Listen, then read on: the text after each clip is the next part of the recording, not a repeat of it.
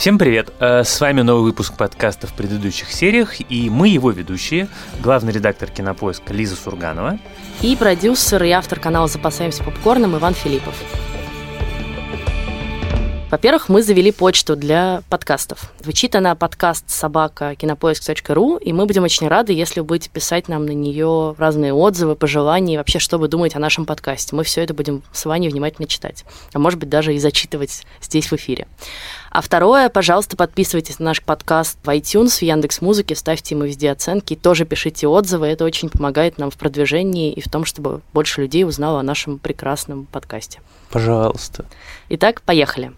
Дорогие слушатели, поскольку мы обсуждаем сериал Netflix, у которого рейтинг 18+, то в нашем обсуждении будет присутствовать обсценная лексика, упоминание алкоголя, секс-работы, наркотических э, веществ, наркотических веществ и прочих аспектов жизни человека, которые иногда не вписываются в общепринятые стандарты пуританского общества.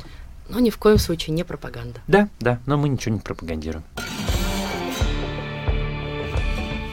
Сегодня мы разговариваем про новый сериал Netflix, который называется Afterlife, а по-русски он называется... «Жизнь после смерти». Да, его придумал, например. снял, написал и сыграл в нем главную роль замечательный э, наш, что называется, современник, британский комик Рики Джервейс. В прошлый раз нам много людей написали, что мы много времени тратим на то, чтобы рассказать про что сериал. Вот Afterlife идеальный сериал, э, чтобы этого не делать. Потому что про что он можно рассказать двумя, э, в общем, предложениями. Ну да, завязка очень простая. Есть Тони, главный герой сериала, которого, собственно, играет Рики Джервейс.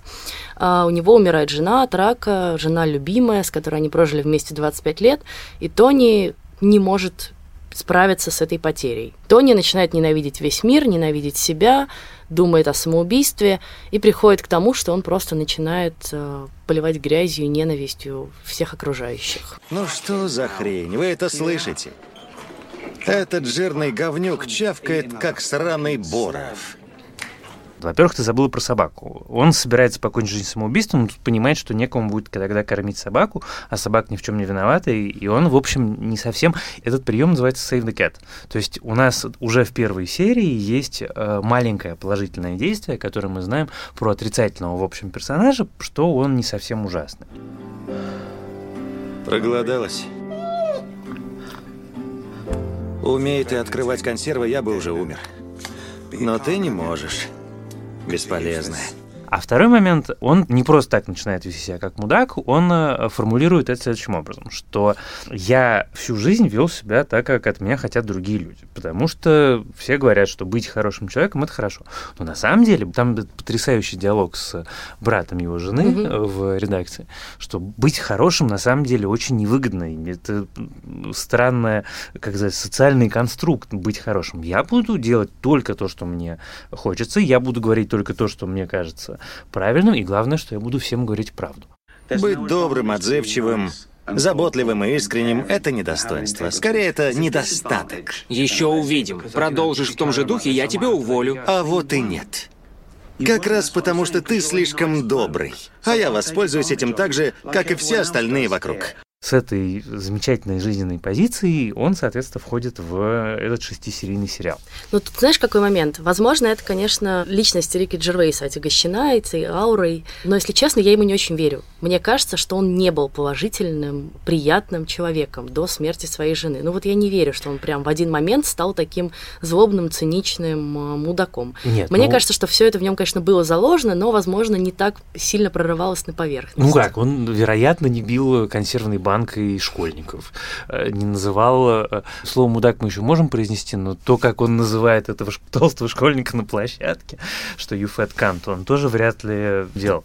Он был таким умеренным человеком, который сдерживал себя. Мы все, в общем, каждый день многим людям врем в лицо и не говорим им то, что мы о них думаем. Вот он просто начинает это делать. Мы не журналисты. Мы журналисты, мы работаем в газете. Да, в газете, которую старые бабки кладут в кошачий туалет раз в неделю. Возвращаясь к Джервейсу, понятно, что все мы его знаем, ну, по сериалу «Офис», естественно, британскому, и по разным стендапам, вообще известный, суперизвестный комик, и он всегда себя примерно вот так и ведет, да, злобно, цинично шутит, не политкорректно издевается над полными людьми, показывает, что ему наплевать на общественное мнение. Он э, британский аналог Луиси Кей. Ну, ну да. так, практически прямой британский аналог Кей. Э, и тут, слушай, давай мы, чтобы было драматичнее, усугубим. В этом сериале Рики Джервейс издевается над детьми, стариками, домашними животными, полными людьми, худыми людьми, взрослыми людьми, людьми, умными людьми. Он издевается, в общем, если вы смотрите особенно в оригинале, а не в переводе, где это немножко все сглаживается, он издевается очень жестоко. То есть он, действительно он говорит обидные вещи, очень неприятные, очень там некрасивые и отрицательные. Но при этом, а, если вам кажется, что сериал «Жизнь после смерти» — это такой депрессивный, злой противный сериал, то вы глубоко ошибаетесь, потому что на самом деле он страшно классный. Тут мы скажем еще немножко про э, сюжет, что герой Рики работает в местной газете. Ну, во-первых, это такая очень провинциальная Англия. Это какой-то маленький городок, там 200 деревушка, жителей, типа. богом забыта, реально жители, которые просто друг друга на улицах узнают. Э, и вот, видимо, в этом городке одна единственная бесплатная, что важно, социальная такая газета, в которой работает примерно пять человек, и там на Штоне работает редактором. Знаешь, что тут, кстати, интересно? Вот он как бы над всеми издевается, да, он как бы чувствует свое превосходство, он, очевидно, умнее, остроумнее очень многих окружающих людей. Но на самом деле нам в сериале нигде не показывается, что он вообще какой-то талантливый человек очень. Да Они как бы на это такой намек, но на самом деле, что он говорит про свою работу? Он, он очевидно, ее не любит, не ценит, и все, что он говорит, что на самом деле она ему не очень важна, а все, что ему было важно, это бежать домой к жене каждый день и проводить с ней как можно больше свободного времени. У меня здесь тоже возникает некоторый вопрос. Ну, как бы come on. Ну, Чем... ладно, ну, в смысле, это... у людей должна быть какая-то еще жизнь помимо семейной жизни. Ну, правда. Нет, и ты должен еще что-то собой представлять, помимо пары со своим супругом Поскольку или супругой. Сейчас мы закончим записывать подкасты, я тоже побегу домой, то как человек, у которого, в общем, практически ничего, кроме работы и семейной жизни нету, я, э, как называется, заплачу и не соглашусь с тобой. Нет, у тебя есть работа, и ты в ней совершенствуешься, и ты ее не ненавидишь все-таки, ну, я надеюсь, конечно. большую часть времени. А он, очевидно, это считает просто времяпрепровождением.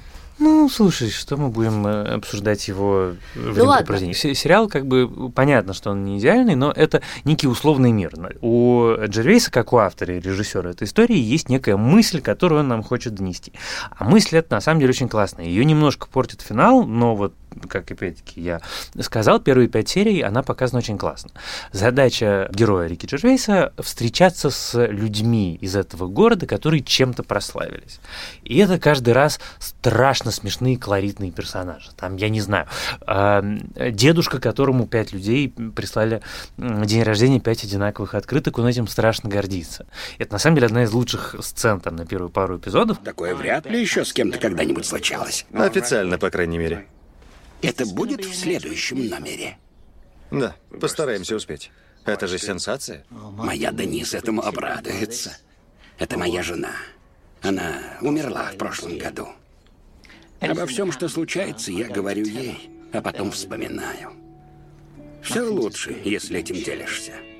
Или история про э, протекшую трубу, которая образовала э, силуэт актера Кента Брана, это натурально самая смешная шутка в сериале. Что практически любой предмет может выглядеть как Кента Брана, потому что у Кента Брана нету никаких отличительных характеристик, по которым его можно было определять. Это просто линия. Да, поразительно. Заставляет задуматься. А...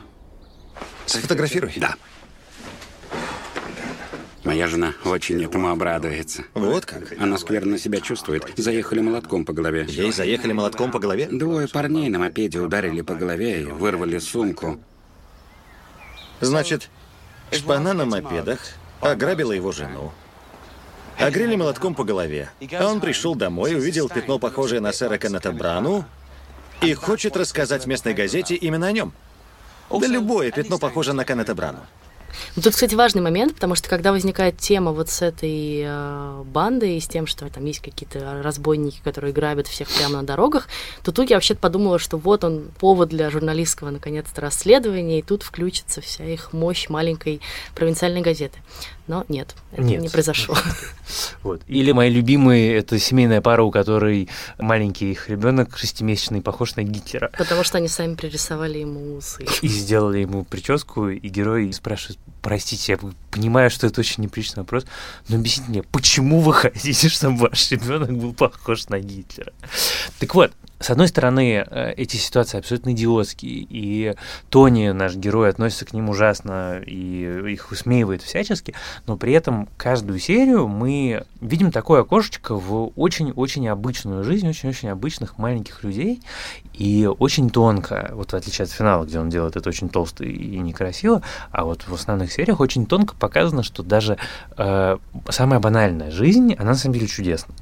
И что в ней есть смысл, который не в том, что ты делаешь что-то великое, или в том, что ты какой-то там выдающийся, или что-то еще, а просто в том, что жизнь сама есть чудо из этого контраста чудовищный цинизм главного героя и невероятный такой гуманистический посыл э, всего, что представляет собой сериал, рождается ужасно смешная история. Прям вот обаятельная, смешная, классная. Да, это правда. Но, как мы говорили с Ваней еще до подкаста, она действительно все пять серий страшно обаятельная и классная, но в шестой ты просто, честно говоря, не веришь своим глазам, потому что когда герой вдруг понимает, что все-таки он ценит жизнь, он хочет продолжать жить, да, он перестает думать о самоубийстве, он готов перерасти эту травму, которая нанесла ему смерть жены, он даже готов пойти на свидание с женщиной, которая ему нравится. И вдруг он начинает бегать и перед всеми буквально, там, не знаю, извиняться, рассказывать, какие они классные, дарить какие-то милые подарки, и это все превращается в какую-то, я не знаю, реальную любовь. ну. Спасибо, Ленни. За что? За то, что был моим мячиком для снятия стресса. Давал жмак от себя за шею. Какой же ты охренительный друг. Пожалуйста. Ты потрясающая, Сэнди. Умная, интересная. Не теряйте качества. Ты многого добьешься. Короче, ужасно слащавый и банальный конец, который прям портит впечатление Он прям, от сериала. очень портит впечатление сериала, потому что ощущение, что это финал из какого-то другого сериала. Это, и главное, что он странно. такой еще действительно топорный и предсказуемый, что ты даже не можешь поверить, что мы действительно выбрали вот именно этот ход. Ну, как бы да, можно было так сделать, но зачем? Ну, вероятно, потому что это авторский сериал, и его автор решил, что это именно то, что он хочет сделать. Обычно есть, знаешь, любимая отмазка, что продюсеры заставили. Это не история про Netflix, они этим, в общем, известны. Они никогда никому ничего не говорят. Если вы хотите снимать историю про счастье совместного каннибализма, это Санта-Кларита, да, Угу.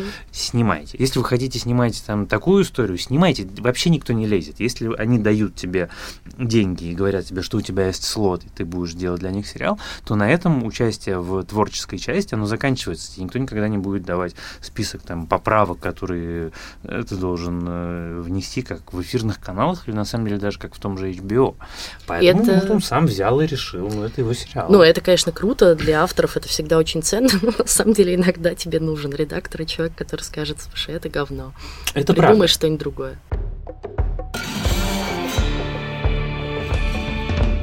Я, знаешь, про что хотел еще сказать? Что э, это второй сериал за последние несколько месяцев, ну так, за полгода, в который рассказывает про смерть и про попытку главного героя справиться с травмой смерти. И, конечно, мне очень понравилась э, жизнь после смерти с э, Джервейсом, но эта история все-таки гораздо более талантлива в сериале э, «Шучу» с э, Джимом Керри. Мгм, Я не смотрела его пока. Э, Сериал э, Рики Джервейса. Это история про мужа, который потерял жену любимую. И там очень трогательно это все сделано и придумано, как она записывает ему видео, как он все время смотрит это видео, в котором она ему объясняет, как ему жить, что ему делать, там, как правильно мыть посуду, где хранить еду и там, что нужно двигаться дальше. А сериал «Шучу» — это история про отца, который потерял сына и который пытается выстроить жизнь после этого. И вот если Afterlife, он такой талантливый и стоящий, и в конце концов это натурально там два часа времени, его весь с начала до конца посмотреть, и он классный. Э, Вот над ним возвышается такой Джамалунгмы история «Шучу». В ней нету вот этого слащавого финала. Т- Ты с этим главным героем вот всю эту травму проживаешь целиком, и это чудовищно. И это- с чего я, собственно говоря, все это начал? Главный герой сериала «Шучу» Джим Керри, э, ведущий телешоу, у которого трагически погибает сын, и он мечтает сделать эпизод своего шоу, а он ведет такой, типа, знаешь, «Спокойной ночи, малыши». Э, Он мечтает сделать эпизод про смерть про то, что такое смерть и как мы относимся к смерти. Это очень важный момент, потому что э, вот это одна из немногих вещей, которая в Америке довольно табуирована. Вот разговор про смерть с ребенком, э, там, наша собака уехала на ферму, в которой она будет жить, там, бабушка уехала куда-нибудь еще, там, мама теперь на небесах. Это очень сложная вещь. И телевидение учится разговаривать про сложные вещи. Телевидение, ну, понятно, что не эфирный телек, а вот это вот э, то, что у нас сейчас есть. И это удивительно важное и интересное явление. Потому что что в шучу, что в жизнь после смерти вдруг начинают разговаривать про темы, которые совсем недавно были абсолютно невозможными мы там говорим, что современное телевидение дало нам секс, насилие, рок-н-ролл, но современное телевидение дало нам возможность говорить про темы и истории, и события, и сферы жизни человека, которые за пределами серьезной литературы и там авторского кино никогда не поднимались. Да, ну, ты, с одной стороны, рассказываешь им, это звучит очень интересно, и я думаю о том, что я бы хотела посмотреть этот сериал, потому что я еще люблю Джима Керри, люблю Гандри, который его, собственно... Это лучшая его роль. Просто который его снял. роль за десятилетие. С другой стороны, э, у меня, конечно, как у молодой матери, а моей дочери всего два года, я довольно тяжко сейчас принимаю любой контент, сериалы, фильмы про смерть детей. Тем более, что это еще довольно регулярно происходит в моей ленте Facebook, у кого-нибудь умирает ребенок, и это просто каждый раз меня какой-то повергает в шок. Это чудовищно, я тебя абсолютно понимаю, и они же очень круто сделали промо, посмотрели mm-hmm. с э, женой первую серию. Я не знал, что этот сериал об этом, но потом ты не можешь оторваться. Это, знаешь, это удивительная вещь, которая, опять-таки, встречается у нас, к сожалению, крайне редко. Да и вообще, на самом деле, она, в принципе, встречается крайне редко. Это удивительное сочетание жанров. С одной стороны, это абсолютно душераздирающая драма про отца, который теряет ребенка. С другой стороны, господи, как же там смешно иногда бывает. И вот то, что в пределах 25 минут ты испытываешь эмоции, которые находятся строго на противоположных полюсах, из этого рождается, опять-таки, как из того же контраста, из которого рождается обаяние сериала «Жизнь после смерти», из этого же рождается «Шучу». Это абсолютно несовместимые драмы, абсолютно несовместимые вещи, и на стыке них высыкается какая-то абсолютно удивительная искорка. Ну, собственно, искусство же оно такое должно быть, большому счету. Если вернуться к сериалу «Жизнь после смерти», то мне очень нравится этот ход с женой, которая записала ролики для мужа, зная, что она скоро умрет. Ну, рак такая болезнь, которая часто тебе дает возможность как-то подготовиться к смерти, иногда не дает. Да, сначала все начинается с таких бытовых э, деталей, которые тебя немножко удивляют и раздражают, и ты думаешь, вот как человек, который там умрет и пишет какое-то прощальное послание своему мужу, рассказывает ему, там, что надо купить соль для посудомоечной машины с одной стороны. С другой стороны, в этом, конечно, очень трогательная забота о человеке, который, наверное, не знает, что нужно для посудомоечной машины. Она жила с ним 25 лет, она прекрасно понимает, что он знает и не знает. И, в общем, мы потом понимаем, что все, что она говорила, очень по делу. А я также в скобках замечу, что, условно говоря, там, если мне когда-нибудь нужно будет написать такую инструкцию, я буду страшно благодарен, если мне про это скажут, потому что, с одной стороны, я там все, что связано с детьми, готовкой, я с этим справлюсь, но в доме есть огромное количество загадочных вещей, например, там, я не знаю, знаю, суперсложное для меня приспособление, как стиральная машина. Ну а как? Ваня, я тебе расскажу после подкаста, как пользоваться стиральной машиной.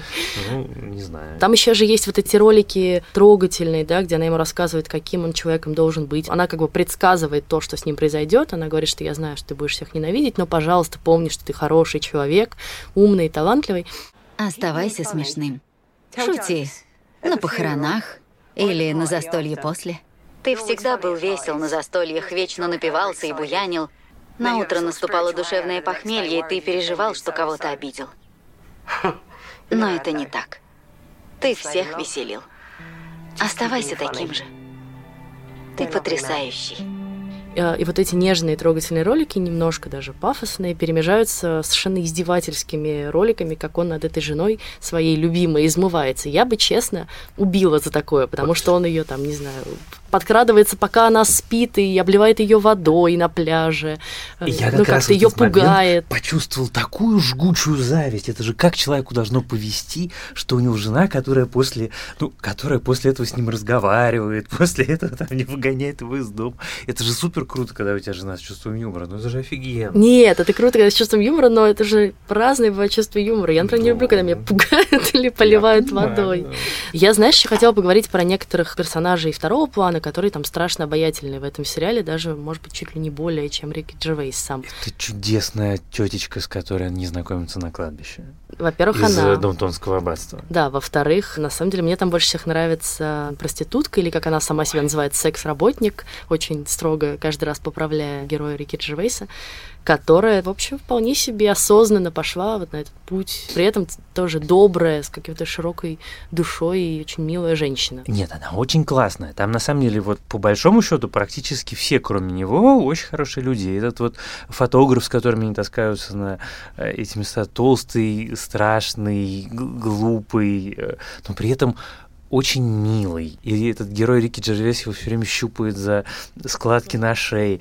Э, Он, кстати, если вы э, будете смотреть и думать, где вы видели этого актера, вы этого актера видели в э, сериале «Игра престолов». Он играет Шута, которого Тирион однажды спасает от смерти, и который потом является одним из участников заговора, приведшего к смерти Джоффри. А еще там есть еще два персонажа, Да, точнее, там- еще там два ещё актера. актера Один из них играет, собственно, отца Рики Джервейса. Но я его еще помню как мистер Филчи, конечно, Как из из- Гарри Поттера. конечно. Я в первую очередь в нем его увидела. А второй это совершенно, мне кажется, тоже гениальная роль. Вот ты говоришь, там большинство персонажей приятные, но нет, там есть один очень неприятный персонаж. психиатр, да. А именно, да, психотерапевт, который играет в «Игре престолов» Тороса, Тороса, да. покойного уже. Да. И абсолютно, ему абсолютно наплевать, что говорит человек, который пришел к нему на сеанс. Он сидит в телефоне и там спорит с каким-то студентом, который его бесит.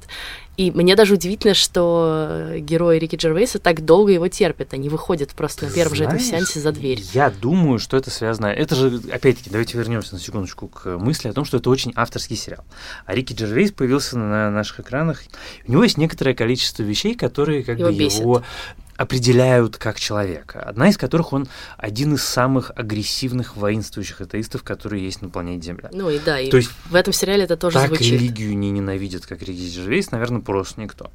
А, и в этом сериале это тоже есть, и надо сказать, что это одна из самых трогательных и таких прямо душераздирающих фраз, которые в нем есть, когда ему один из героев говорит, что ну слушай, ну ты же атеист, ты же знаешь, что она нигде, твоей жены больше нет, она нигде. И он отвечает, что лучше я с ней буду нигде, чем здесь, но без нее. И это, конечно, очень крутая сцена. Вот. На вторая вещь, я подозреваю, что он сильно не любит психотерапевтов, поэтому то, что там психотерапевт показан вот так, это просто потому, что конкретно этот э, герой конкретно не любит психотерапевтов. Ну да, вот ещё. авторы сериала про жизнь матрешки любят психотерапевтов, о чем мы подробно полчаса разговаривали в предыдущих сериях. А герой Рики Джервейс не любит. Вот. А еще он не любит полных детей. Но это уж Он, совсем- очевидно, не любит полных детей, но правило... Хотя надо сказать, что сам он вообще-то тоже вполне себе в теле. Ну да, такой кабанчик. Ну, не это самое, не Аполлон. Но опять-таки, мне очень нравится, что в этом сериале нету идеальных людей. Вот обычно даже в самых продвинутых сериалах есть все-таки какие-то идеальные люди. А сериал «Жизнь после смерти» там, в принципе, все обычные.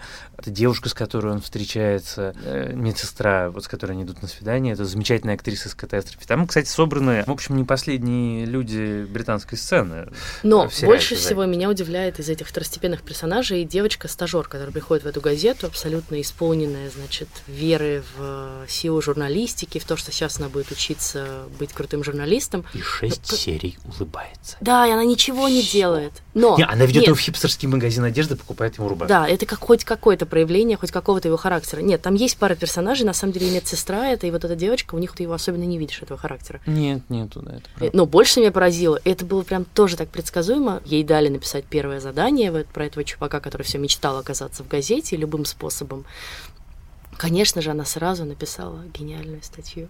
Ну, Вообще без какого-то гайденса, Давай без чего-либо. как это называется, э, согласимся с тем, что э, это авторский сериал э, конкретного автора, у которого была мысль, причем мысль это была одна, она, в общем, как бы Ну, поселилась ты в его хочешь быть, чтобы талантливый человек был талантлив во всем, а он, ну, не, ну, он не может быть. Проседает. Он написал простой сериал. Он не гениальный драматург, он хороший комик. Поэтому у него лучше получаются репризы, чем, условно говоря, характер сложный. Но у него в этом сериале получилось несколько характеров, которые, в общем, достойны уважения. Вот этот замечательная секс-работница, про которую сказала, она действительно замечательная, и на нее сплошное удовольствие смотреть. Все сцены с ней абсолютно офигенские. Там даже это э, монахини, которые они на выходе из крематория встречают, когда их дымом вдруг обдувает. И ты понимаешь, что ты не должен над этим смеяться, но это, сука, так смешно. Да, да, и он говорит, ну вы идите отсюда, а то сейчас вам голову снесет от количества наркотиков в этом дыме. Да, да. Ваш друг. Да, мы с ним вместе работали. Мне жаль. Только дым не вдыхайте, ладно, а то накроет. Уж поверьте. Не смотрите, дети, этот сериал по-русски, потому что юмор Рики Джервейс категорически плохо звучит по-русски, а на английском он звучит гораздо обаятельнее, смешнее, интереснее и вообще. На этом мы, наверное, можем разговор про сериал «Жизнь после смерти» завершить. Единственное, что я хотел добавить, это то, что говорят, что будет второй сезон, потому что у него очень хорошая пресса, и он, говорят, очень хорошо прошел. Ну и там вполне есть из чего его этот сезон слепить, да, он в нем проснулся какой-то интерес к его работе, возможно, это все будет про вот, провинциальную газету, которая куда-то ну, Я надеюсь, что движется. это будет про то, что он все-таки попробует героин, и жизнь его пойдет под откос, и он обратно станет омерзительным Подожди, он же его попробовал. Что просто он ну, его попробовал. Хорошо, ладно, ему понравится герой. Ну, в общем, что он станет омерзительным мудаком, потому что если он будет э, такой сказочный э, с розовыми очками, то смотреть это, это категорически неинтересно.